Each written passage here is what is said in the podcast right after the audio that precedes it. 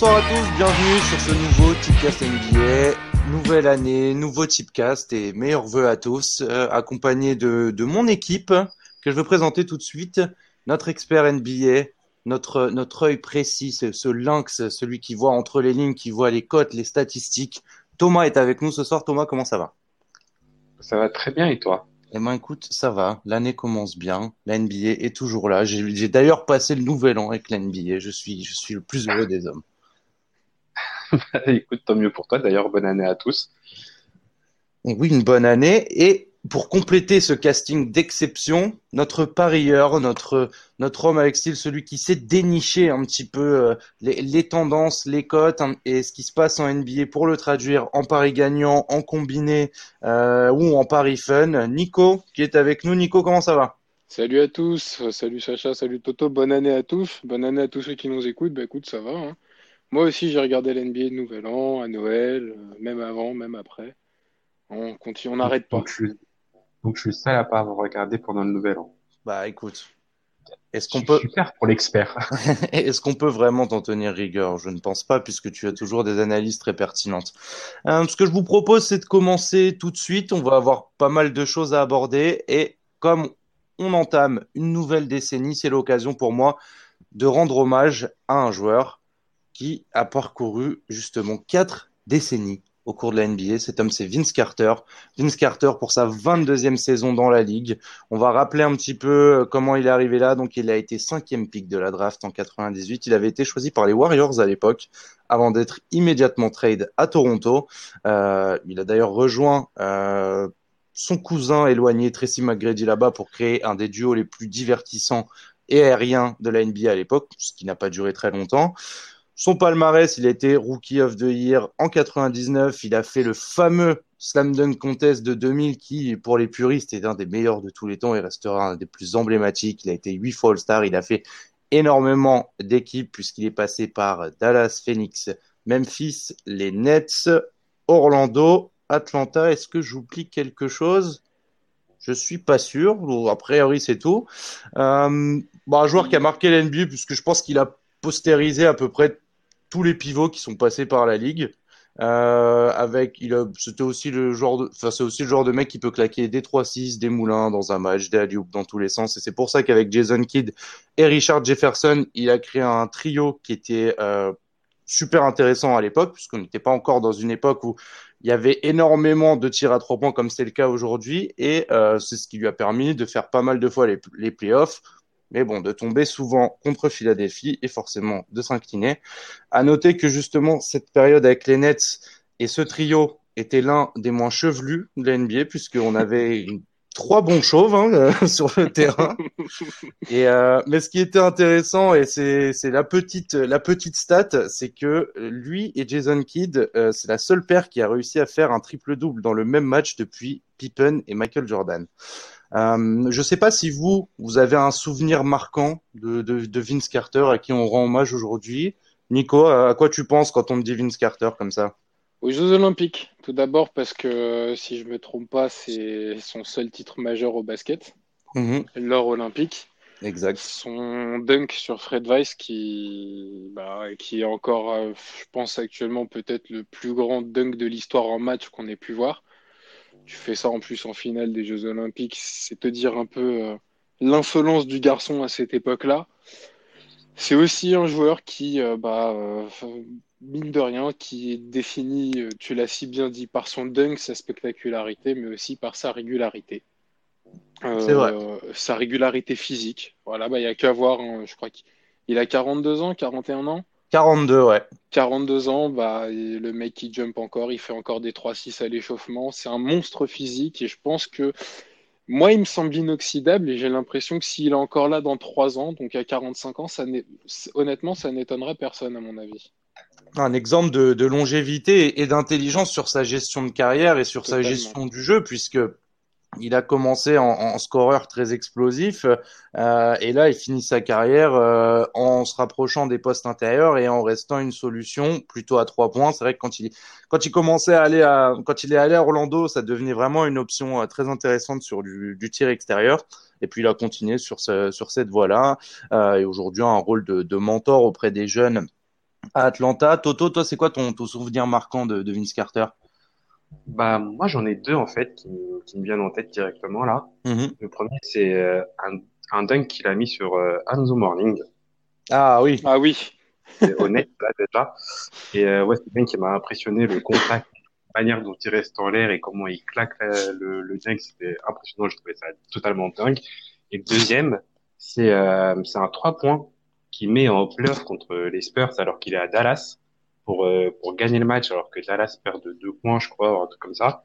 Et, euh, et du coup, ça fait revenir euh, Dallas à 2-2 et je crois que c'était peut-être en je sais plus, je sais plus en quelle année c'était exactement, mais je me rappelle avoir vu le match chez moi en direct et je suis devenu ouf et j'ai fait péter un câble à mes voisins. C'est vrai que il y a deux trucs. Carter est un joueur qui est ultra clutch, que ce soit à Orlando ou dans d'autres équipes, parce que je crois que ça a été le cas à Memphis aussi. Euh, dans les matchs serrés, c'est un mec qui ose prendre le shoot et va souvent le mettre, ou alors faire l'action qui va faire la différence. C'est un- une partie de sa carrière qu'on connaît euh, un petit peu moins, mais euh, des buzzers et des tirs de la gagne, il en a mis énormément. Il y a une petite anecdote qui est assez sympathique que j'ai vue sur Twitter tout à l'heure, c'est qu'aujourd'hui, euh, on a parlé de, on a parlé de Fred Weiss. Fred Weiss aujourd'hui milite pour que Vince Carter soit au concours de dunk de cette année. Ouais, Dans- euh, et puis il a demandé aussi à ce que, à ce que la NBA l'invite. Ah, Alors, euh, c'est peut-être pour ça aussi qu'il a voulu, euh, peut-être pour recréer le fameux dunk et pouvoir fouler un parquet NBA pour lui, hein, on sait pas. C'est ça, alors. Fred, Fred Weiss, il a, il a quand même assez longtemps craché sur la NBA, notamment parce que euh, bah, ce dunk lui a. Le dunk dont je parlais tout à l'heure euh, en, en finale des Jeux Olympiques lui a coûté sans doute sa carrière en NBA, puisqu'il a été cuté euh, juste après, alors qu'il a été, euh, il avait été drafté, je ne sais plus par quelle équipe, par quelle équipe. New York, je crois. Je sais plus si c'est New York ou Boston. J'ai euh, j'ai un doute là-dessus. Et euh, il a, il a gardé une grande rancœur, grosse rancœur envers la NBA. Alors, j'ai trouvé quand même le, le clin d'œil marrant euh, pour quelqu'un qui a quand même de, de son propre aveu souffert énormément de ce dunk et a eu énormément de répercussions. Mais ça, c'est un autre sujet. J'ai trouvé ça quand même assez sympa. Euh, Oui, qu'ils le et prennent enfin avec autodérision et qu'il euh, et qu'il se propose à, à recréer ce dunk-là pour. euh, pour C'est marrant parce que, euh.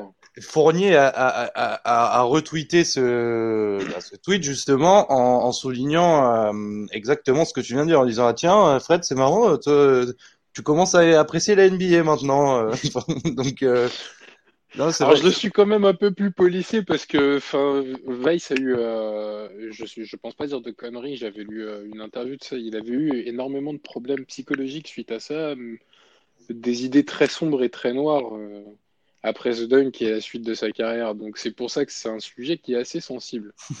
Mais Pour après- et pour le coup le point de vue de Vince Carter est assez différent puisque lui il a dit oh, bah j'avais même pas vu qu'il était en dessous j'ai fallait juste que j'aille dunker Exactement. Donc euh, voilà, bon, c'est deux, visions euh, assez différentes. Moi, euh, mon, souv- mon souvenir de, de Carter, parce que bon, tous ceux que vous avez évoqués me parlent, mais bon, ça, ça restera ce, ce concours de dunk. Hein. Surtout le, le dunk avec le, le bras dans l'arceau que j'ai essayé de Ah, faire ouais. sur des petits paniers et ben j'ai ramassé mon avant-bras après, tout simplement. Donc et lui il fait ça normal et euh, non non, bah, ça restera un des grands artistes et un des mecs qui a fait que le concours de dunk attire, la NBA attire et qui, qui a marqué la NBA. Et voilà, grand merci à Vince Carter, on t'aime très fort. Et euh, Vinsanity, VC, tout ce que tu veux, voilà. Tu es très fort, je t'aime. Passons maintenant, passons maintenant à notre petit focus. Euh, j'ai décidé d'axer ça autour de- d'équipes euh, assez surprenantes et assez jeunes que j'ai rebaptisées les Young Guns de la NBA. On va parler de, de Memphis et d'Oklahoma City. Est-ce que ça vous tente? Bah écoute, oui, allons-y. Bah C'est parti, vous voulez commencer par qui là? Moi, je Bah- veux commencer par Memphis. Les deux sont comparables. Hein.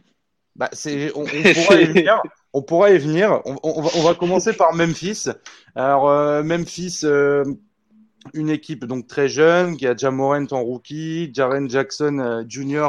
sophomore, qui sont les, les joueurs euh, principaux de, de l'effectif aujourd'hui, euh, qui a battu Phoenix euh, assez récemment, qui a un bilan de 5-5 sur les dix derniers matchs, euh, mais en fait qui est une équipe intéressante surtout pour des paris parce qu'ils ont réussi à faire tomber euh, les Clippers, les Suns euh, et le Thunder qui étaient favoris face à eux au niveau des cotes. Euh, c'est une équipe qui euh, marque beaucoup et prend beaucoup de points. Ça veut dire qu'ils sont à peu près, ils marquent à peu près 117 points en, en, en moyenne. C'est une équipe qui fait énormément de passes. Alors j'étais assez impressionné en regardant la stat parce que c'est pas forcément quelque chose auquel on pense quand on quand on les regarde ou quand on passe devant le nom de l'équipe, mais ils sont à 30 assists par match, ce qui est le deuxième ratio NBA. Euh, ils tirent énormément à trois points, ils sont à 13 3 points par match à peu près et ils ont un basket qui est assez simple efficace avec une implication vraiment d'à peu près 6 7 joueurs par match qui est intéressante. Aujourd'hui en moyenne sur les 10 derniers matchs, ils ont 7 joueurs à plus de 10 points. Euh, donc le principal score, c'est Jaren Jackson Jr., on l'a dit. Jamorant, qui euh, lui aussi apporte scoring et surtout des passes D, puisqu'il y a un peu plus de 6 assists par match. Euh, Jonas Valenciunas, qui a une très bonne relation justement avec Jamorant, donc qui va être le principal euh, récepteur de ses passes. Euh, et qui a une... en fait c'est marrant parce que je dans ma tête je faisais une sorte de parallèle entre Jamorant et Trey Young dans la manière de trouver les intérieurs alors Trey Young quand il joue quand il crée euh, quand il crée de l'espace pour trouver son intérieur c'est justement en drivant puis en reculant puisqu'on sait qu'il est menaçant avec son tir ça va attirer les défenses ça le permet de servir euh, les intérieurs Jamorant c'est un petit peu l'inverse dans le sens où il va driver et comme on sait qu'il est hyper athlétique et hyper incisif au cercle Là, euh, en général, le pivot va se retourner vers lui et ça lui permet de trouver Valenciunas euh, assez facilement et euh, ce qui permet en fait à l'équipe de bien tourner. Autre chose qui est assez intéressante, c'est la présence de, de Jay Crowder dans l'effectif, qui a un apport euh, bah, super intéressant, euh, notamment sur le dernier match contre les Clippers où il met un peu plus, un peu, il met plus de 25 points, donc j'ai plus le chiffre en tête. Euh, ils ont un rookie qui est intéressant également, c'est Brandon Clark. Et euh, il y a aussi D'Anthony Melton sur le banc euh, qui joue pas mal. Alors, moi, je vous parle de cette équipe-là parce que justement, j'ai regardé le match contre les Suns et, et c'est le premier match que je regarde vraiment de bout en bout de Memphis. Euh, je les ai trouvés hyper combatifs et hyper intelligents dans leur manière de jouer parce que c'est un match dans lequel euh, donc je vais l'appeler Triple J parce que Jaren Jackson Jr. c'est un peu c'est un peu long. Triple J. Euh, il avait la main chaude et euh, ils ont mis en place des espèces de petits principes de jeu pour qu'ils puissent se retrouver sur des tirs à trois. Ils rentraient tout et, euh, et ça leur a permis de sécuriser une victoire assez intéressante. Le petit bémol de cette équipe-là, c'est justement ce, ce manque d'expérience et c'est ce qui fait qu'ils vont prendre beaucoup de points. C'est que là, le match de Phoenix est, est, un très bon exemple. Ils avaient vraiment la main mise sur le match. Ils étaient à presque 20 points, euh, je pense, début du quatrième quart-temps. Et le score final, euh, ils doivent finir à peut-être plus 5 ou plus 6, quelque chose comme ça, parce qu'en fait, ils, ils, font des erreurs. Euh, des passes un peu molles, des passes cramées, et c'est ce qui a donné un petit peu d'espoir à Phoenix de, revenir dans le match et qui fait que au final, ben, les équipes contre eux, même quand ils gagnent, vont marquer beaucoup de points. Un petit point sur les cotes qui sont intéressantes et, euh, les moyennes. Euh, donc triple J, c'est sur les dix derniers matchs, c'est aux alentours de 20 points euh, de moyenne, en sachant que sa cote pour marquer plus de 19 points, donc 20 points, est à 2 sur les matchs. Je trouve que c'est une cote qui, qui, est assez intéressante. Alors, les cotes sont toujours bien sûr euh, susceptibles d'évoluer en général. Oui. Quand un joueur, euh, quand un joueur empile 2-3 matchs à plus de 20 points, la cote commence à baisser. Là, ce soir, elle est encore à 2. J'ai vérifié. Donc, je me, dis, ouais, je me dis pourquoi pas. Jamorant, il est à, il est à 6 à 6 de moyenne, là, sur la période, et forcément, donc, son, son cut, il est, à, il est à 6. Euh, le under à 1,90, le over à 1,60, en sachant qu'il a été 6 fois over, euh, sur les, sur les 10 derniers matchs. Ce que j'ai essayé de remarquer là-dessus, c'est que quand il avait un, un meneur qui, qui défend plutôt bien sur lui, euh, et qui est plutôt athlétique, bah, étrangement, il, il, va faire moins de passes et il va plus avoir tendance. Donc, je pense que c'est un joueur de caractère qui, qui, qui, aime un petit peu ça. Et Jonas Valanciunas, sur la partie rebond, il a 10 rebonds de moyenne. Et donc, forcément, son cut est à 10. Euh, le under à 1,65 et le over à 1,80, en sachant qu'il a passé, il est passé euh, 4 fois over sur les 10 derniers matchs. Je ne sais pas si vous avez quelque chose à ajouter. J'imagine que oui. Et je vous laisse donc la parole pour parler euh, donc des jeunes Grizzlies. Bah ouais, moi j'ai moi j'ai un petit truc à dire. Globalement, je, je suis d'accord avec euh, ton analyse. Euh, mais en fait, ce que j'aime bien aussi de Memphis, c'est que c'est une équipe qui a totalement changé de visage en fait depuis que Conley et McAdoo sont partis. Et en fait, genre le Kit and Grind c'est totalement mort. Ouais. Et pourtant, c'est devenu quand même un peu plus sexy, c'est plus spectaculaire et, euh, et surtout ça défend plus du tout en fait. Comme tu disais, bah ils prennent euh, environ 117 points par match, ils en marquent 112. Et, euh, Et voilà, et, et franchement, c'est une équipe que j'ai regardé des petits bouts de match euh, parfois, etc. Et c'est une équipe, franchement, quand je la vois, je prends, du plaisir à la voir évoluer. Et c'est une équipe qui a, bah, l'avenir pour elle, en fait. Ce qui, est aussi intéressant, j'ai oublié, je, je sur, ce que tu dis, c'est que effectivement c'est assez offensif et il y a une stat qui est intéressante, c'est qu'il y a à peu près 50% de leurs points qui sont marqués dans la raquette, parce qu'ils ont des joueurs qui sont assez athlétiques et, euh, et justement ils savent très bien euh, servir l'intérieur. Toi, Nico, Memphis, euh, ton, ton, ton œil justement là-dessus, qu'est-ce que tu en penses? Moi, je suis d'accord avec ce que tu as dit. totalement sur l'analyse de l'équipe, j'ai pas grand chose à ajouter. Je vais me permettre de faire la transition euh, comme je l'avais fait en préambule avec, euh, avec le Thunder parce que de mon œil de par ailleurs, c'est deux équipes qui sont similaires et pas, pas seulement similaires dans, dans leur manière de jouer et dans leur manière de construire leur effectif, mais aussi similaires dans la manière d'aborder la saison. Memphis a connu un début de saison vraiment très compliqué où on, franchement on s'inquiétait.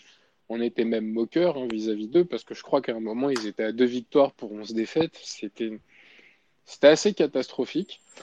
Et puis petit à petit, ils ont commencé à, à trouver leur basket, à sortir peu à peu la tête de l'eau. Et d'un point de vue par ailleurs, les cotes de Memphis sont toujours très intéressantes puisque c'est une équipe qui, depuis un mois, ne prend plus de claques et tire la dragée haute, si ce n'est euh, les grosses équipes. Je pense, enfin, tu as justement cité le match, euh, le très beau match qu'ils ont fait contre les Clippers, mais il y a eu aussi le match contre les Lakers le mois dernier où ils, perdent de deux points. Mmh. Et où ils avaient vraiment accroché euh, jusqu'au bout euh, euh, les Lakers et euh, ils avaient réussi à faire peur une équipe qui était, si je dis pas de bêtises, encore sur leur série d'invincibilité en cours. Ouais. Donc on pensait qu'ils allaient tomber, ils allaient les faire tomber, ils les ont pas fait tomber, mais depuis, Ah oui, ça s'est pense, joué à rien. Ouais. Je l'ai vu le match, c'était incroyable. ça s'est joué vraiment à rien. Et, et je trouve que ce match-là est vraiment le tournant de la saison de Memphis parce qu'ils ont peut-être compris qu'ils avaient les capacités de, de faire autre chose que- qu'une saison pourrie et d'aller titiller les gros, d'aller embêter les gros. Résultat des courses, bah depuis, euh, depuis quelques semaines, c'est une des équipes les plus plaisantes à jouer, comme t'aimes si bien nous le rappeler, assez quotidiennement, Sacha.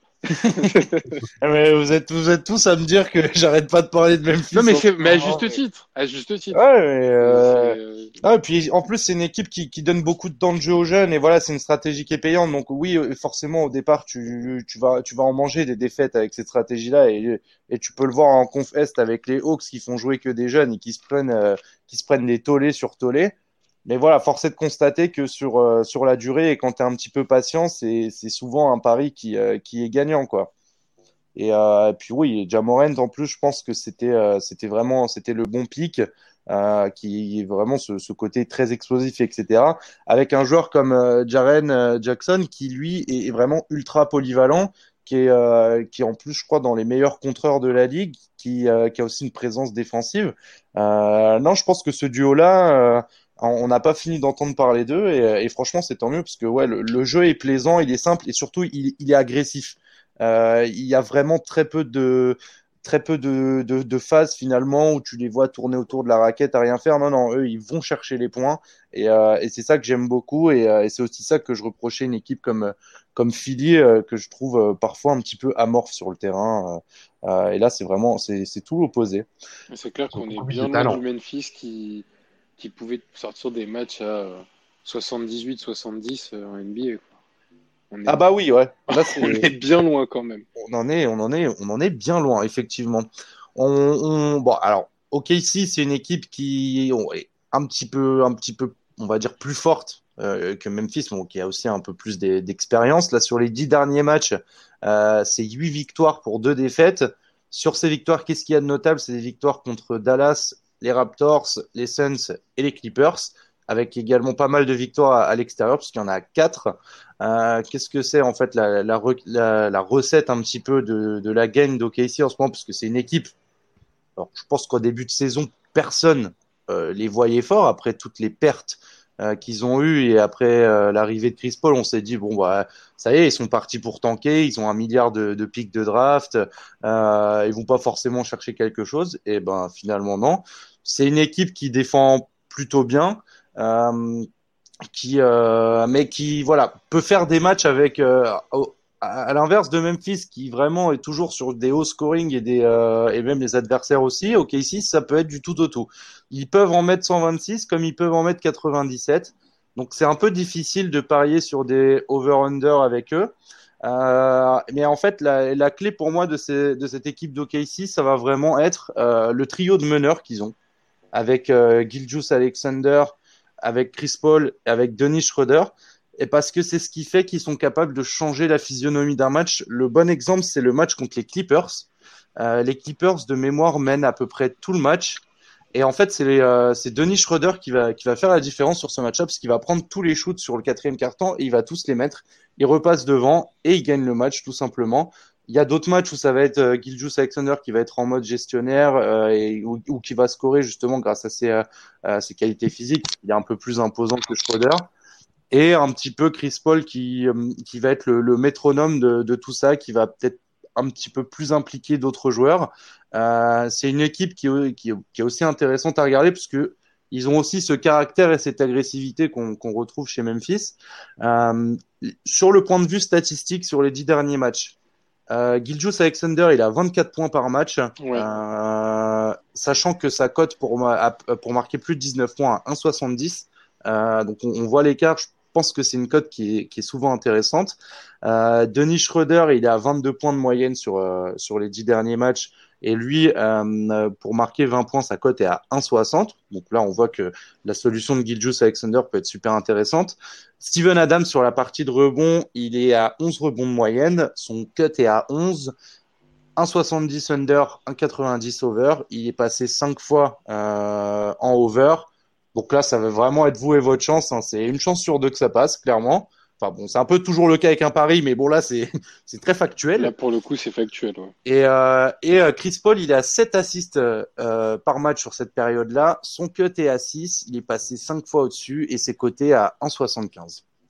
Donc, euh, ah oui, il y a aussi une autre stat qui est hyper intéressante, c'est que avec, avec Utah, Oklahoma City est premier NBA dans les victoires clutch. Alors, j'ai pas réussi à trouver la définition de victoire clutch, mais j'ai regardé un petit peu les chiffres, etc. J'ai l'impression que quand le score est inférieur, enfin quand l'écart est à moins de 10 points et qu'il reste à partir de 6 minutes de jeu, on peut définir que c'est une clutch win.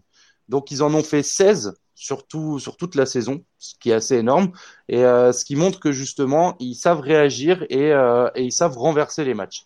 Euh, voilà, alors je, je, je, vous laisse la parole euh, à peut-être Toto pour, pour commencer. Ah, bah, ah pardon, rebondir... vas-y Nico, vas-y. Ouais, non, j'allais juste rebondir euh, sur ce que tu dis. Moi, je pense euh, surtout, voilà, les clutch wins, c'est dû, euh, c'est dû beaucoup à, à, à l'apport en sortie de banc de, de Denis Schroeder, qui, je voulais faire un point là-dessus, qui, qui, me semble être bien parti pour être le, le sixième homme de l'année vu. Euh... Attention, parce qu'il y a Montrezarel quand même. Ouais, ça, ça, je pense que ça va se taper entre les deux.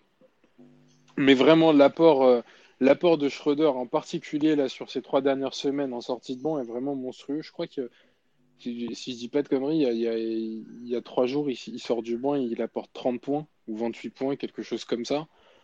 Euh, il redynamite tout le temps le Thunder de ce que j'ai vu. À chaque fois que tu sens que ça devient un peu moribond, pam, il faut un coup d'accélérateur très très très intéressant et donc ça m'étonne pas que euh, souvent euh, le Thunder va, va, va, aller chercher des victoires. Après, on l'a vu euh, la nuit dernière contre, contre les Sixers, ils peuvent craquer aussi en fin de match, mais physiquement, en face, tu avais quand même un, sacré client.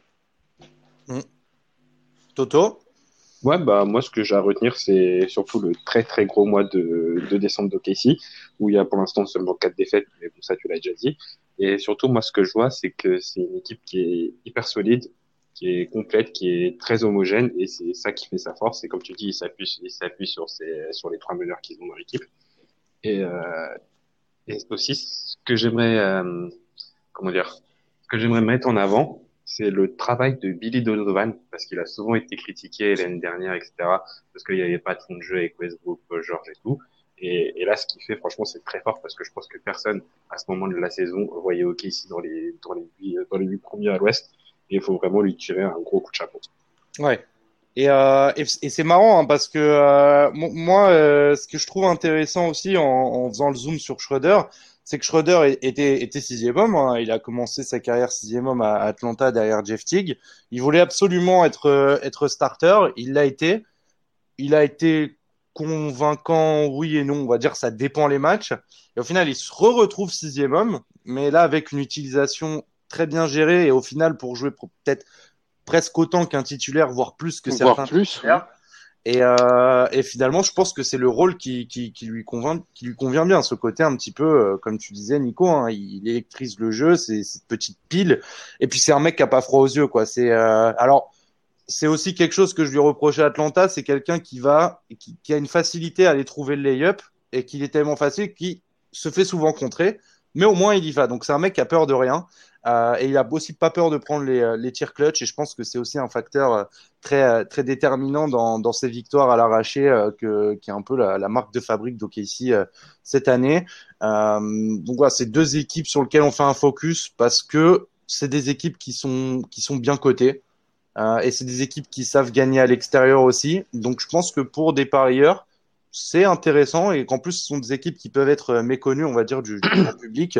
Donc euh, n'hésitez pas à garder un œil euh, sur euh, sur Memphis et sur OKC et à faire comme vous faites, à venir nous demander sur le Discord en fonction de l'opposition ce qu'on en pense. On sera un plaisir de vous répondre là-dessus. Bon, on clôture cette partie-là. On va passer à la stat du parieur, Nico. Tu as des tu as des stats pour nous, je crois, aujourd'hui.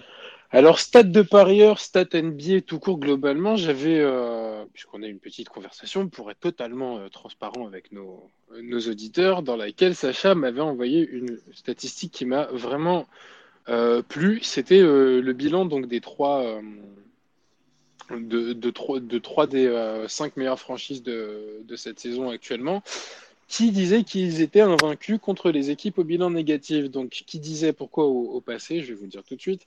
Il y avait les Bucks, les Lakers et les Raptors qui étaient donc invaincus face à des équipes au bilan négatif. Seul problème, c'est que les Bucks ont perdu contre les Spurs. match incroyable. Match, incroyable. Franchement, je ne sais pas qui s'attendait à cette défaite-là. Pas, moi. j'ai carrément parié, j'ai parié sur la victoire dans un combiné et j'étais à milieu de penser que ce serait les Bucks qui me tueraient en combiné, quoi. Exactement pareil. Mais cette statistique, elle est intéressante. Euh, pourquoi? Parce que ces trois équipes-là, euh, donc avant, on va parler avant euh, la défaite des Bucks face aux Spurs, étaient, comme je l'avais dit, leaders de, de, leur conférence où les Raptors étaient top 3. Juste mais les Bucks et les Lakers dominent leur conférence. Et je voulais faire le, parallèle avec les Mavs. Pourquoi? Parce que les Mavs, euh, si je dis pas de bêtises, c'est une des seules équipes à avoir coupé la tête à ces trois-là. Ah Les Bucks, les Lakers et les Raptors. Donc tu pars de ce principe-là et tu regardes le bilan des Mavs et ensuite tu t'approches un peu plus de leur défaite. Si les Mavs n'avaient pas eu de défaite face au bilan négatif et des défaites pouilleuses comme contre les Knicks, excuse-moi Toto, non, mais on a deux. oui, c'est pour ça que quasiment coup sur coup en plus. Et eh ben peut-être que les Mavs à l'heure actuelle seraient leaders de la conférence Ouest et seraient leaders de la NBA tout court au meilleur, euh, au meilleur bilan NBA. Donc c'était une statistique pour montrer que les petites défaites contre les équipes à la mort moelleux ne sont pas du tout euh, sans conséquence, puisque là on voit que si les Mavs avaient été réguliers aussi face à des équipes moins fortes, ils auraient sans doute été leader de la NBA. Voilà. Ah, mais c'était hyper intéressant et je et bravo franchement pour ce travail de, de faire le parallèle avec les Mavs parce qu'il fallait il fallait aller trouver ça euh, pour rebondir sur la défaite surtout des que, surtout que, que Dallas a tendance à perdre contre les petites équipes en général donc quoi ils ont perdu contre les Hornets ils ont perdu contre le Thunder c'est pas une petite équipe mais ils ont perdu aussi contre le Thunder ils perdent deux fois contre les Knicks ils perdent contre Sacramento aussi donc euh, je crois qu'il y a cinq ou six défaites contre des équipes au bilan euh, beaucoup moins faible, bah beaucoup moins fort que. Deux contre les Knicks, puis il y a aussi une contre Portland. Euh, donc, euh, donc ouais, voilà, il y a contre les Kings, donc ça fait déjà quatre là, donc, euh, donc voilà. C'est déjà pas mal. C'est déjà pas mal. Et ouais, les, euh, les Bucks, franchement, hier, ils se sont fait, euh, ils sont mangés, ils sont mangés une masterclass Popovic. Hein. J'ai regardé, alors j'ai pas regardé tout le match, mais euh, j'ai regardé, euh, je pense, euh, ouais, la deuxième mi-temps. en fait, ils ont étouffé Janis du, de A à Z. Et en fait, tu vois que je pense que Milwaukee, en fait, quand, quand ils jouent contre une équipe qui est très bien coachée, eh ben, ils ont, ils galèrent. Ils galèrent Toujours, parce systématiquement. que, ouais, c'est, et tu l'as vu en, en, en, en PO, en, playoff l'an dernier. Euh, dès qu'il y a un mec qui arrive à trouver la recette anti-Giannis, c'est une équipe qui est complètement perdue. Ils ne savent plus quoi faire. Donc hier, il y avait des petites étincelles de Di Vincenzo et de Hill. Mais en dehors de ça, Giannis, euh, alors, il, a pris des trois en transition, mais c'était un peu n'importe quoi. Mais parce que voilà, il voulait garder un peu cet esprit de on peut le faire et tout. Mais euh, waouh, c'est c'est non mais c'est voilà une équipe qui marche sur la NBA et qui franchement hier ils se sont fait tuer et en, et en plus ils ont pas eu de chance parce que les Spurs derrière rentraient tous leurs tirs à trois points. Donc je pense qu'ils avaient le moral. Là ils doivent avoir le moral dans les chaussettes dans le sens euh, on s'en est vraiment pris une bonne hier quoi. Ah ouais, non, mais ils se sont, ils se sont, euh, ils se sont totalement piégés. Et puis ça me fait penser euh, que, bah, encore une fois, je pense à mon avis au mois d'avril, euh, il y a de grandes chances que finalement les Spurs le fassent une fois de plus et aillent en playoff. Ah Bah, on, on regardera Ouais, ça. On regardera ça avec, euh, avec beaucoup d'attention, mais ce sera peut-être l'occasion de reparler un peu de ces équipes qui, euh, qui savent marcher, euh, qui savent marcher sur pas mal euh, d'autres équipes, mais qui, dès qu'ils tombent face à quelqu'un qui, euh, face à un bon coach qui sait faire des ajustements, bah, finalement, euh, ils ont tellement d'automatisme et d'habitude de jouer de cette façon-là qu'ils qu'ils commencent à, à, faire un peu n'importe quoi et à se dire, bah mince, mais comment on fait? C'est à tous se regarder sur le terrain, quoi. Donc, euh, Est-ce que, le problème, justement, ce serait pas, euh, ce serait pas le coach de Milwaukee qui ne sait pas faire d'ajustement? Ah bah moi je suis moi je suis, doute. je suis complètement euh, je suis complètement d'accord là-dessus. Bon pour moi euh, c'est un le coach euh, le coach Bud est, un très bon coach et c'est un coach qui qui sait créer un système de jeu simple, accessible à beaucoup de joueurs et qui fait briller des joueurs qui sont peut-être pas très bons euh, dans d'autres équipes et qui leur permettent de se trouver justement ces automatismes et ces facilités à marquer et à gagner. Mais qui au-delà de ça, quand il fa- tombe face à un coach euh, euh, d'expérience euh, ou un coach qui sait vraiment s'ajuster, et ben là on voit il- qu'il manque de solutions quoi.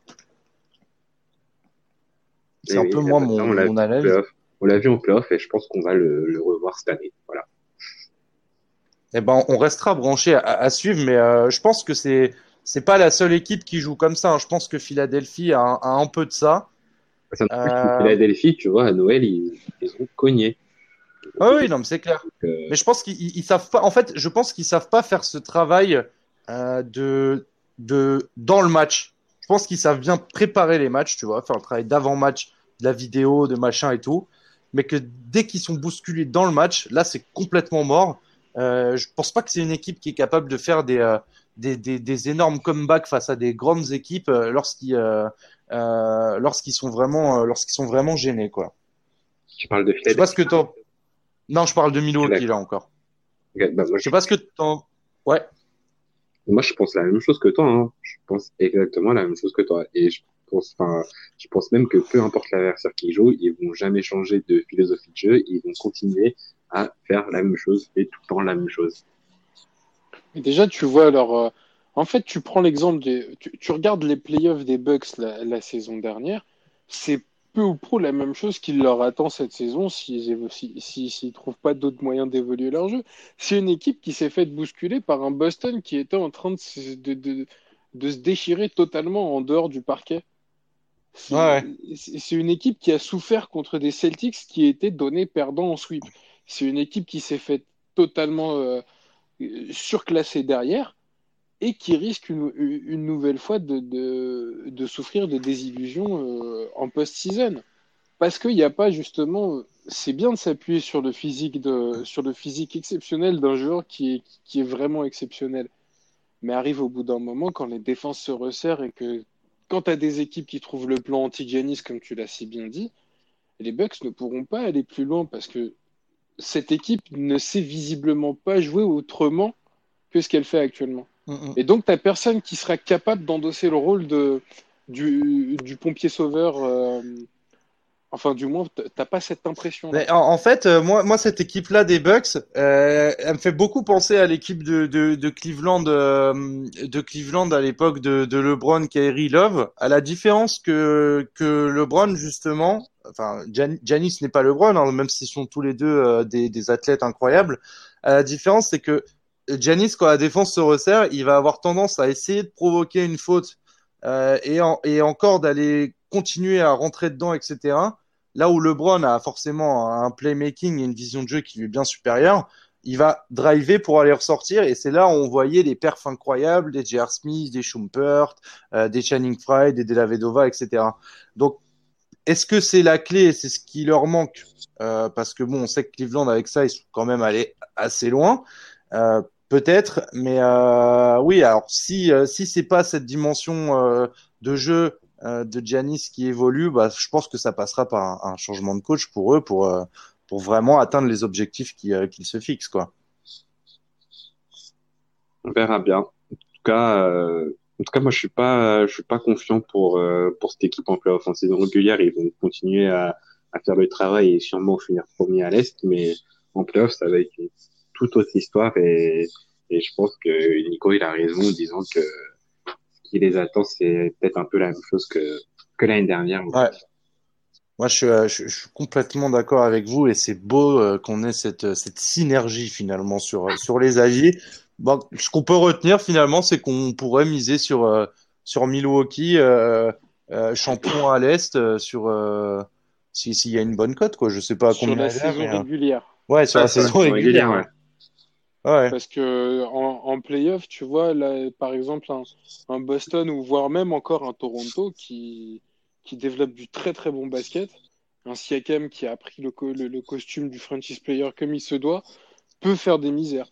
Peut clairement faire des misères. Après, on n'est pas encore là. hein. Mais euh, attention aux Bucks. Attention aux Bucks.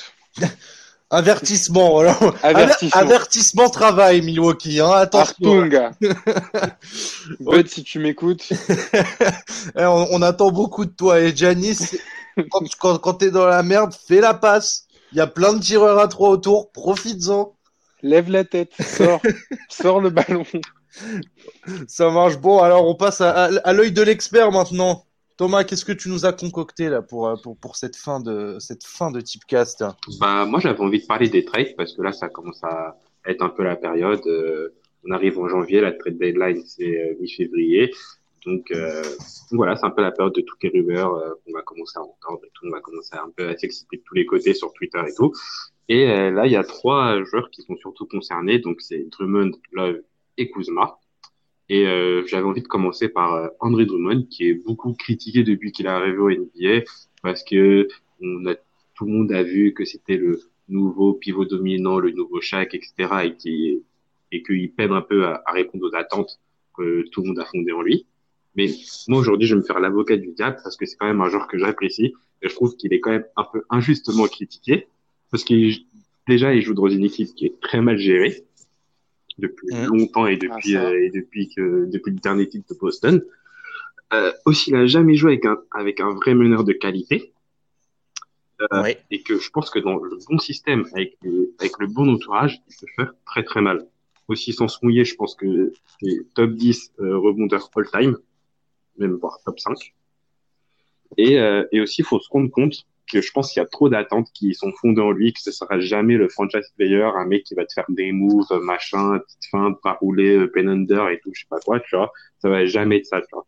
Le mec, c'est juste Mm. un, c'est, un tank, c'est un buff, qui court, qui, qui dunk sur tout le monde, etc. C'est tout. Genre, ça va s'arrêter là. Il va jamais Ouais. de move ou de tir à 4-5 mètres ou encore de tir à 3 points. Je sais pas c'est quoi sa lubie de, de tirer à 3 points, mais faut ça. Et, euh, mais par contre, le seul problème, moi, ce que j'ai pu remarquer en regardant quelques matchs de, de Détroit, et c'est pas seulement un problème qui date de cette année, mais des autres années aussi, c'est que je trouve qu'il est plus impliqué, en fait. Et, et, je, et je pense qu'en fait, il va peut-être avoir un, un ras-le-bol de jeu pour cette équipe. Et en fait, il court plus, il défend plus, et il y a, il y a un peu une forme de nonchalance, à, un peu à la Whiteside, quoi. Et... À côté de ça, il dit pourtant vouloir lui absolument rester à Détroit. Ah, mais c'est, c'est bizarre quand même, cette forme de. Je sais pas, tu Ouais, c'est un, peu langue, c'est un peu langue de bois de dire ça. Je pense que voilà, il veut, gar- il veut pas que, parce que quand tu dis t'as envie de te barrer, euh, on se rappelle du cas Anthony Davis. Quand tu dis que t'as envie de te barrer, mais tout le monde te tombe dessus. C'est, euh, alors t'as beau être le mec, euh, tu peux avoir sauvé 15 chats dans un immeuble en feu et une vieille. Tu dis que t'as envie de te barrer d'une équipe, mais tout le monde te, tout le monde te déteste, quoi. Donc je pense qu'il a pas envie de se manger ça. Euh, et puis ouais, je pense qu'il en a marre de jouer et je pense que c'est pour ça qu'il court plus trop et tout, parce voilà. que Et c'est de jouer avec des meneurs qui qui savent pas jouer avec lui. voilà. Alors, et surtout, je pense que c'est le euh, moment pour la franchise et pour lui de, de, de tout simplement partir et dire c'est bon, stop, euh, on passe à autre chose, Détroit passe à autre chose, casse tout, il recommence parce que ça marche pas depuis des années. Donc vraiment, passe à autre chose dans une équipe qui joue le titre ou qui joue au moins les playoffs, quoi. Ouais, ouais. Tout en sachant que là, en plus, ce qui est tombé euh, il y a pas très longtemps, c'est que ça y est, Blake Griffin, il est out pour la saison. Ouais, Euh, mais je crois qu'il s'est il s'est même euh, opéré aujourd'hui. bah, c'est ça. Il a dit, ouais, je me fais opérer du genou et c'est euh, c'est out pour la saison. Euh, j'ai envie de revenir et tout. Je vais pas forcer. Donc là, c'est bon. Euh, Détroit, euh, il y a plusieurs pages à tourner. Euh, il y aura Drummond. y aura- Enfin, là, il y a Drummond qui est le cachot. Il y aura sans doute Blake après. Euh, Ouais, ap- après, ce qui me gêne, c'est que voilà, un mec qui est si jeune et qui déjà baisse les bras, enfin, baisse les bras dans, dans son, dans son attitude, je, trouve ça un peu dommage. Et je pense que ça fait déjà pas mal de temps qu'il baisse les bras, entre guillemets. Et je me demande si, s'il va vraiment réussir à, dans une autre équipe, à, récupérer, on va dire, euh, cette espèce d'agressivité mentale, parce que je pense que physiquement, il, il a aucun problème. Euh, pour euh, pour pouvoir euh, bah, br- briller à nouveau parce que bon c'est alors il a été All-Star mais je pense que c'est à une époque aussi où il fallait absolument un pivot euh, avec écrit pivot dans l'équipe All-Star ce qui est plus le cas aujourd'hui. Ouais après physiquement quand tu vois ce que font des mecs qui ont qui ont peut-être pas autant d'a- d'atouts physiques comme je sais pas Javel McGee qui qui se craque à faire des allers-retours toute la journée sur le terrain et tout tu te Ah, mais dis tu mais vois, lui euh, Déjà, c'est pas la même attitude, Ouais, mais tu c'est vois, pas le même body Tu vois, un, un language. mec comme ça, un mec comme Javel Magui, tu vois. Genre là, tu dis ça, mais parce que Javel Magui, il a vieilli, ça fait longtemps qu'il est au NBA aussi. Genre quand il était au Wizard, euh, tout le monde se foutait de sa gueule. Ah oui, oui. Mais il courait quand même tout le temps. Ça, Ouais, c'est mais- jamais, ça a jamais bougé. Ouais, mais il était Javel et Magui, c'est clairement, c'est clairement son passage aux Warriors qui l'a transformé. exactement. Et tu sens que c'est pas du tout le même joueur, c'est c'est c'est c'est pas du tout la même implication qu'il peut avoir. Le mec, il est concerné, basket. J'ai du mal à imaginer aujourd'hui un Magui qui va aller faire euh, rebondir la balle contre la planche pour faire un triple-double dans une défaite, tu vois. Chose qu'il était capable de faire il y a quelques années. Ou à se jeter à Lyon et à faire un salut de général alors qu'il perd de 20 pions. euh. Ou à partir en contre-attaque euh, pour marquer un panier contre ton camp. Je Ah pense ouais. que cette, je pense que cette époque-là est révolue pour, pour Magui. Mais pour en revenir à, à Drummond, euh, ce que tu disais, effectivement, lui, il en a ras-le-bol euh, pour les Pistons. Après, je pense que son départ serait un gagnant-gagnant pour n'importe quelle équipe où il irait, pour les Pistons et aussi pour lui, parce que effectivement, tu sais pas dans quoi, euh, dans quelle équipe il peut rebondir. Mais tu prends un exemple, s'il va dans une franchise qui va en playoff, le mec, il sera obligé d'être mentalement impliqué pour se donner au maximum et jouer dans une équipe compétitive. Et je pense que sa, sa compétition reviendra. Si par exemple Drummond va dans une franchise comme Atlanta qui est au, au- au bout du bout, tu peux dire ouais le mec il va pas, euh, le mec il va pas, euh, il, il va pas se réimpliquer ou quoi que ce soit. Mais d'un autre côté, il se retrouvera pour la première fois de sa vie avec un meneur Exactement. qui risque de le faire jouer et qui risque de savoir le faire jouer. Et donc le mec peut reprendre du plaisir et de l'implication et, et- et Atlanta gagnerait aussi à tenter le coup. Non pas parce qu'ils ont forcément foncièrement besoin d'un pivot comme Drummond ou quoi que ce soit, mais parce que ça leur permettrait de se débarrasser de contrats qui sont indésirables. Ça leur permettrait d'avoir un joueur qui, je crois, si je dis pas de conneries, il est libre à la prochaine free agency. Pas Bah, ça leur permettrait de... Ouais. Il, va, il a Il a une option. player option. La player option. Ok, il a la À- player option. à Donc, il peut 28. tester le marché? À 20, et en fait, il y a une player option à 28 qu'il millions. la bah, ce qui est en dessous. Bah, je sais pas. Ouais, euh, après, je, je sais pas si aujourd'hui il peut prétendre à mieux et si quelqu'un lui donnera mieux. Euh, mais oui, il, il peut tester le marché. Moi, après, ce que j'ai peur avec Drummond, c'est que ce soit un, un Andrew Bynum bis, quoi. Un mec qui maintenant a plus envie de jouer au basket, en fait.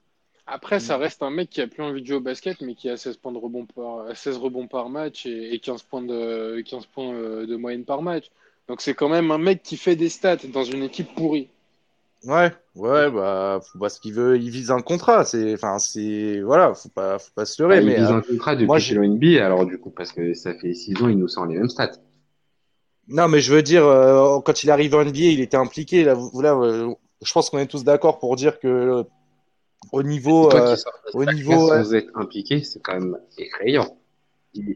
Ben non, mais bon, il va pas non plus faire le fantôme sur le terrain, le mec. euh, Non, mais je, je vois ce que veut dire, je vois ce que veut dire Sacha. Tu vois, 20, c'est, 20 euh, de, de on sait pas où, tu vois, des 20 points, 20 rebonds de partout, mec. Euh, tu vois, tu, tu te dis, euh, le mec, il, il, y a un truc qui va pas, je pense, euh, chez les Pistons. Je pense qu'il a besoin de changer d'environnement, en fait. Hmm. Non, mais clairement, parce que tu vois, il fait les mêmes stats, mais quand tu regardais les matchs des Pistons, c'est pour le coup, je m'en suis infligé des matchs des Pistons à l'époque. et, quand tu regardes les matchs des Pistons aujourd'hui, il y a même, même si c'est les mêmes stats, c'est les mêmes apports, quoi qu'il est un peu moindre, je crois, l'apport offensif, il y a quand même une, différence, on en revient encore à l'attitude, il y a une différence d'attitude criante où tu avais un mec qui donnait vraiment l'impression d'avoir faim et de s'impliquer contre là un mec qui se contente en fait de faire son taf. Mmh, c'est ça. De faire ce qu'il sait faire. Ouais, voilà, c'est enfin, qui fait ce qu'il sait faire et qui rajoute aussi des trucs qui n'ont rien à foutre là. Enfin, franchement, euh, non mais t'as des trucs où le mec il se prend pour Towns quoi. en, même temps, en même temps, comme je dis, là c'est le, enfin, tu, tu regardes l'équipe de, tu regardes le, roster de, de Détroit, il fait un peu peine à voir. Euh, ah oui, non, entre Derrick Rose qui joue un match sur quatre.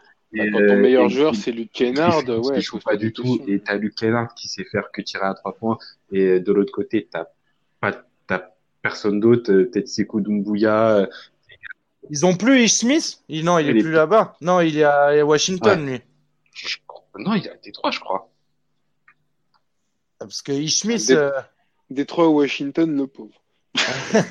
Attends, je regarde, mais parce que Smith, moi, je, je pense que je pensais que c'était un mec qui pouvait, qui pouvait vers euh, jouer ce gars-là, quoi. Enfin, dans tous les cas, je pense qu'il doit, il doit quand même prendre des responsabilités et c'est pour ça qu'il se permet de faire ces choses-là. Je pense que tu le mets dans une équipe, d'ailleurs, je l'ai pas dit tout à l'heure, mais il y a quatre équipes qui sont intéressées par lui. C'est Toronto, Boston, Atlanta et Dallas. Si tu le mets dans une de ces quatre équipes, je pense qu'il va arrêter de prendre des tirs à trois points, en fait. Et que même le coach va lui dire qu'il arrête tout de suite. Sinon, ça, sinon, ça va pas le faire. Smith à Washington. pour l'info.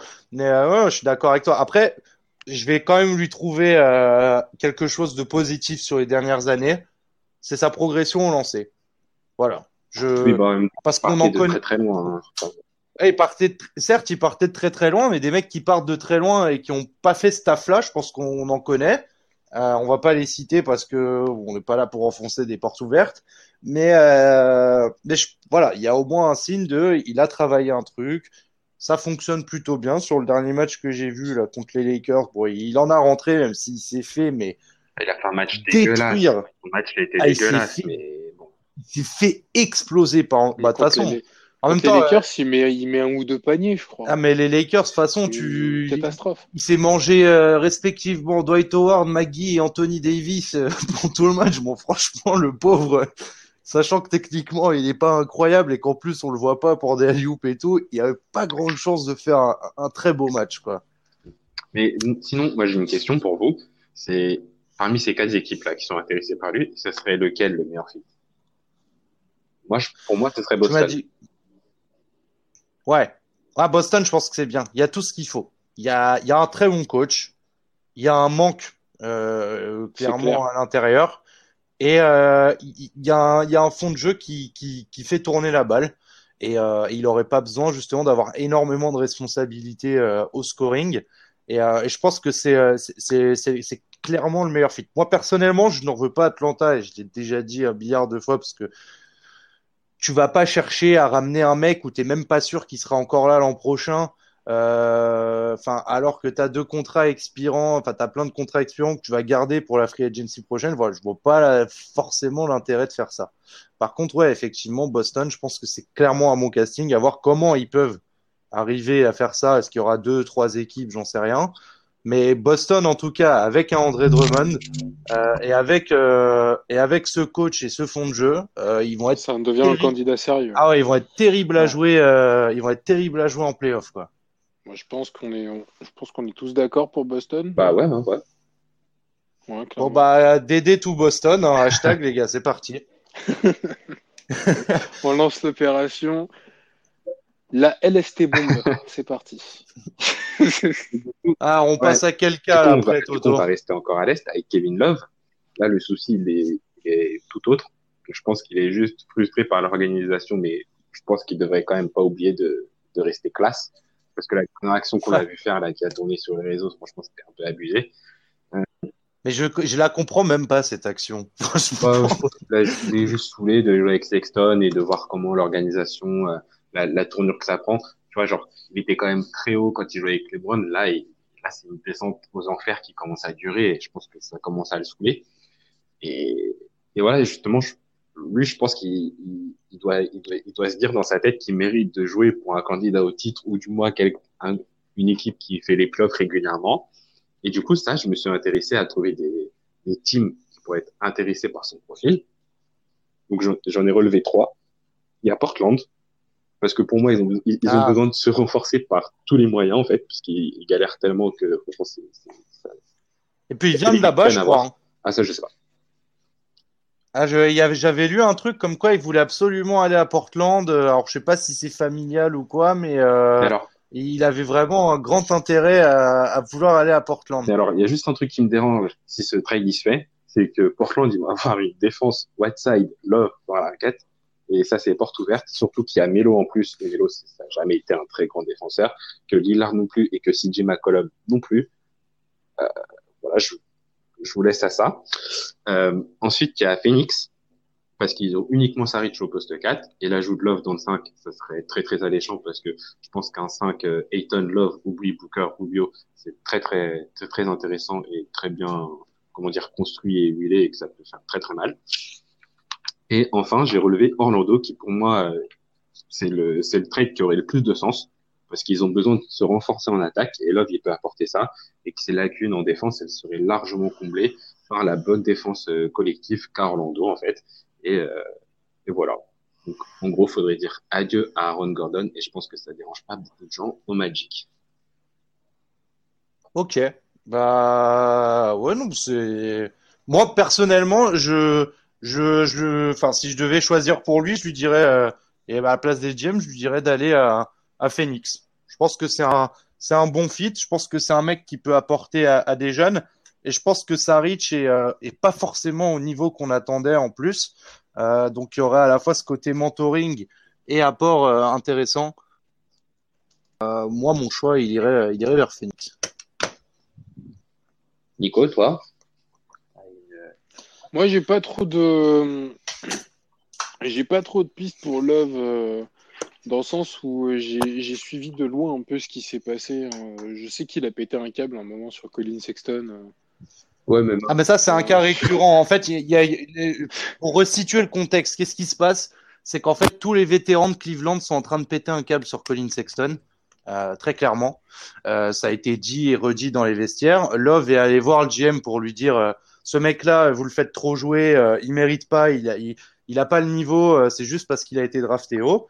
Le GM lui a dit euh, écoute, euh, si tu continues à faire ça, je vais te mettre une amende. Euh, et Love, il lui a dit écoute, je gagne énormément d'argent, mets-moi toutes les amendes que tu veux. Et là, sympa l'ambiance. et donc là, en fait, tu as, tout un vestiaire de vétérans, donc Thompson, Love, etc. à Cleveland qui peuvent plus blairer Sexton. et puis Love qui dit qu'il qui veut qui veut aller jouer à Portland en priorité parce que euh, il a passé son enfance là-bas et tout. Euh, enfin donc là il y a une super bonne ambiance à Cleveland, c'est c'est top quoi. je pense que bah, je pense que alors s'il veut aller à Portland, je pense qu'effectivement pour son pour, pour, son amour personnel, ça serait peut-être sympa, son confort personnel. Après, vu la saison des Blazers, honnêtement, je sais pas, je sais pas si un apport de Love serait intéressant vu le marasme actuel des Blazers. Euh, en revanche, vous avez parlé des Suns. Et là, les Suns, vu comment ils essayent de jouer euh, au basket, l'apport me semblerait bien plus évident là pour, pour le coup d'un love aux Suns que d'un love euh, aux bah, Blazers. Vous voyez, je trouve ça bizarre que personne retienne Orlando en fait. Ouais, bah c'est ce que j'étais sûr que tu allais dire ça. Ah. Et je te connais trop. non, mais c'est vrai, pour moi, ça a tellement de sens qu'il. entre les deux. Ouais, ouais. Je sais pas, Orlando, ça me... Orlando, tu vois, ça me, ça, ça, me paraîtrait être une, une fausse bonne idée. Euh... Je sais pas comment t'expliquer, mais je trouve que Orlando a un effectif qui est déjà assez intéressant. Ouais, mais, ouais, mais qui stagne quand même vachement avec beaucoup de joueurs qui sont là depuis trop longtemps. Là-dessus, je mais est-ce que, euh, est-ce que par exemple, enfin, tu échanges en love contre, enfin, tu vas l'échanger contre qui Aaron Gordon, je pense. Ouais. Oui, bah, Aaron Gordon. Ah si, je pense que c'est équivalent. Hein. Tu penses c'est équivalent? Aaron Gordon a quand même une certaine marque de progression. C'est un joueur qui reste jeune, et, euh, tu peux le faire. Peut-être tu rajoutes euh, un ou deux pics des deuxièmes tours, je sais pas, tu fais ta sauce ou un joueur qui est au fond du banc. Mais je pense que ça zo, Aaron Gordon et Kevin Love. Kevin Love, euh, c'est plus Kevin Love de Minnesota. Hein. Hmm. Non, non, moi je pense que c'est bien. Puis en plus, Kevin Love a quand même le privilège de, de connaître super bien la, la Confest. Donc euh, c'est euh, et puis d'avoir aussi de l'expérience. Il y aurait plus de chances de faire les playoffs à, à Orlando qu'à Portland ou, ou, qu'à Phoenix a priori. Euh, et donc de pouvoir aussi apporter euh, euh, sa connaissance de, de ces matchs-là. Euh, là, on voit qu'Orlando, ça leur a un petit peu fait défaut les, les, les, fois dernières. Donc oui, c'est intéressant. Après, moi, c'est juste pour le kiff de, de se dire qu'à Phoenix, comme ça, ils auraient vraiment, ils auraient vraiment, ils seraient blindés un peu à tous les postes, quoi. Ouais, ça tournerait vraiment bien, je pense, euh, à Phoenix. Bon, on suivra, on suivra le, le cas Love euh, avec, avec, attention. Il, il, nous reste le, le cas Kuzma. Ouais, le cas Kuzma, ouais. Et d'ailleurs, c'est logique que, que les Lakers souhaitent s'en débarrasser. J'ai pas envie d'être méchant, mais il fait vraiment une mauvaise saison. Il, là, il est, il est à peine 12 points et 3 rebonds. C'était censé être le, le, troisième homme dans le, avec, euh, pour accompagner euh, Anthony Davis et LeBron. Mais en fait, on se rend compte que c'est pas du tout le cas, qui répond pas du tout, pas du tout aux attentes. Après, il y a une saison qui est un peu tronquée par son retour de blessure et il a contracté une autre blessure euh, pendant la saison, etc. Mais bon, c'est trop d'excuses. Il est vraiment, vraiment moyen, je trouve. Et, euh, du coup, on a une rumeur d'échange avec euh, Bogdanovic, Bogdanovic des Kings, mais celle-ci, elle a été démentie en, par, par les Kings, il me semble. Mais bon, c'est jamais avec toutes les rumeurs, les démentis, les machins, et tout, etc. Ça peut toujours être vrai. On va voir. On va, on va suivre ça. Et, euh, et d'après ce que j'ai pu voir, les Lakers voudraient euh, un meneur gestionnaire et un lot tripique en échange de Kuzma. Voilà. Eh ben. Moi, je trouve ça beaucoup. Bah, je... non, mais moi, je trouve ça. Les Lakers, franchement, et euh, même si je trouve qu'ils ont fait une intersaison euh, super réussie, je trouve ça vraiment triste euh, pour eux qui sont battus comme des chiens euh, pour pas garder Kuzma, enfin pour garder Kuzma justement, euh, alors qu'on leur proposait euh, monts et merveilles dans des trades en disant non non, si vous mettez Kuzma c'est mort et tout, de, de, vouloir le garder à tout prix pour faire le constat. bah six mois après de se dire oh, bah non finalement on le tège et là bah il a plus la même valeur qu'avant et ils vont ils vont devoir récupérer des miettes là où ils, ils auraient pu faire venir AD avant où ils avaient des trades qui étaient proposés par Boston et tout. Donc, euh, moi, je trouve ça, je, je trouve que c'est mal géré de leur part. Et, et d'avoir euh, d'avoir euh, d'avoir viré Lonzo, enfin d'avoir viré en fait les trois quarts de leur banc, euh, dont Josh Hart que j'aime beaucoup, en se disant non non on veut absolument garder Kuzma et après faire le constat bah, ah bah non bah on s'est gouré qu'on veut pas de Kuzma. Je trouve ça vraiment vraiment nul.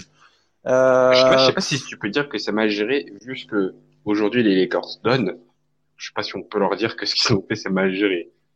Non, mais je veux dire, enfin, euh, c'est pas que c'est mal géré, c'est dommage. C'est-à-dire que c'est euh, faire ce constat-là. Euh, après, bon, euh, je pense que Kuzma aussi, il avait fait une une saison un peu en trompe-l'œil, tu vois. On se disait ouais, il a du potentiel, il score, il est bon et tout, etc. Et je pense qu'ils ont vu ça peut-être un petit peu trop beau euh, avec LeBron et AD et que le constat est, est un peu différent, mais ouais, quand tu reprends le truc un peu six mois en arrière, tu te dis, bah, finalement, en fait, fallait, fallait s'en séparer dès le début, quoi. Et, et t'aurais, il... eu AD bien avant, et euh, bon, après. Euh, il bon. empathie énormément de l'arrivée de d'AD. Il empathie énormément. C'est, statistiquement parlant, c'est, c'est, sa chute est vraiment impressionnante hein, sur tous les postes statistiques.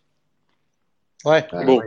déjà le temps de jeu, forcément, il a énormément baissé. Je crois qu'il a perdu 7 minutes. Euh, 7 minutes par rapport aux, saisons ouais, mais ça, c'est parce qu'il est pas bon, ça. Enfin, c'est pas à cause de. Il, non, il est pas bon. Il marque 6 points de moins, moins par match en moyenne. Il prend euh, 3 rebonds de moins par match en moyenne. Et, euh, mais alors que, mais alors qu'en fait, le, le, jeu, le jeu des Lakers pourrait lui permettre d'avoir un apport. euh, Enfin, s'il se contentait comme un Danny Green de prendre des shoots simples et tout euh, euh, et de les mettre, bah, je pense qu'il serait à l'aise et qu'on se poserait, on n'aurait pas ce débat-là aujourd'hui. Euh, mais je pense qu'il se complique un peu la, il se complique un peu la tâche et que là forcément ça lui, euh, ça lui, bah, ça lui, ça lui fait défaut quoi. Après, euh, où est-ce que je verrais Kuzma aujourd'hui? Alors je sais pas si Toto t'as pu faire un taf en amont pour dire qu'est-ce qui est montable comme Bah, trade, mais euh, j'ai aucune Euh, idée, compte quoi. tenu de ce qu'ils veulent, euh, moi, je suis un GM NBA, je donne pas ça. hein. Un, un meneur et un lottery pick, moi, je donne le meneur s'ils veulent, mais je garde mon pick. Hein. Ouais, alors si on part sur un meneur, on va, on va partir sur ça. Tu- parce que et en plus je trouve qu'ils font un constat dur hein, parce que euh, ils disent que Rondo n'est plus le gestionnaire qu'il est avant. Euh, moi ce que je vois dans les matchs, euh, bon, Rondo prend peut-être un peu plus de tirs et tout, mais euh, enfin de tirs extérieurs. Je- Mais je trouve je- Il gère encore bien le jeu, hein, je trouve. franchement, je sais pas qui, qui pourrait, je sais pas. Je sais pas qui, qui pourrait viser. Franchement, je sais pas. J'ai essayé de réfléchir, mais, euh, mais je sais pas. Parce qu'en plus des meneurs gestionnaires aujourd'hui en NBA, euh, c'est plus plus trop monnaie courante quoi. Il y en a pas, il- y en a pas 10 Bah, milliards. moi, c'est hein. ce que j'ai compris. Ils voulaient un meneur euh, pour faire des passes, en gros, euh, à, à, à Eddie et LeBron. Ce que je- Après, s'ils prennent un Bogdanovic, ça peut être très intéressant d'avoir une sorte de, Mais- de, de meneur européen qui va savoir alimenter, euh, Ah, c'est pas qui faux. va ouais. savoir alimenter. euh, Mais, mais apparemment, cette, euh, cette rumeur a été démentie euh, par les Kings.